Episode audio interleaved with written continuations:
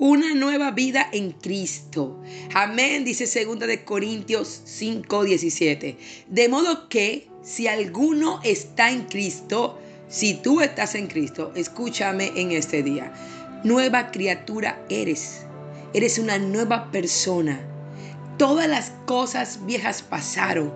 Todo lo que pudo haber pasado en tu vida, en aquellas cosas que te dolieron, aquellas situaciones que te afligieron el alma, las tribulaciones, pero también tu vieja manera de vivir, aquella manera como respondías a las situaciones porque quizás no tenías esa fe en Cristo, porque no habías nacido en el amor de Él.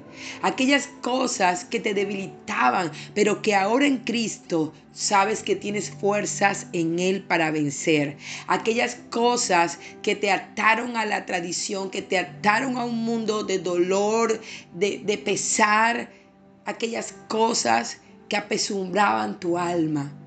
Yo vengo a declarar sobre tu vida que si Cristo ha nacido en ti y en tu corazón, todo, escúchame, es hecho nuevo.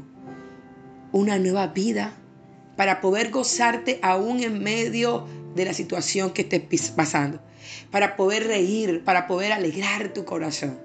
Todas esas cosas que vas a vivir en esa nueva vida que Cristo te ofrece.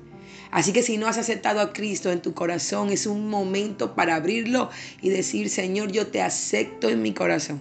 Yo te recibo porque quiero una nueva vida en ti. Ya no quiero lo que yo era antes. Quiero ser transformado por tu poder. Y seguramente Él lo hará si tú lo dispones.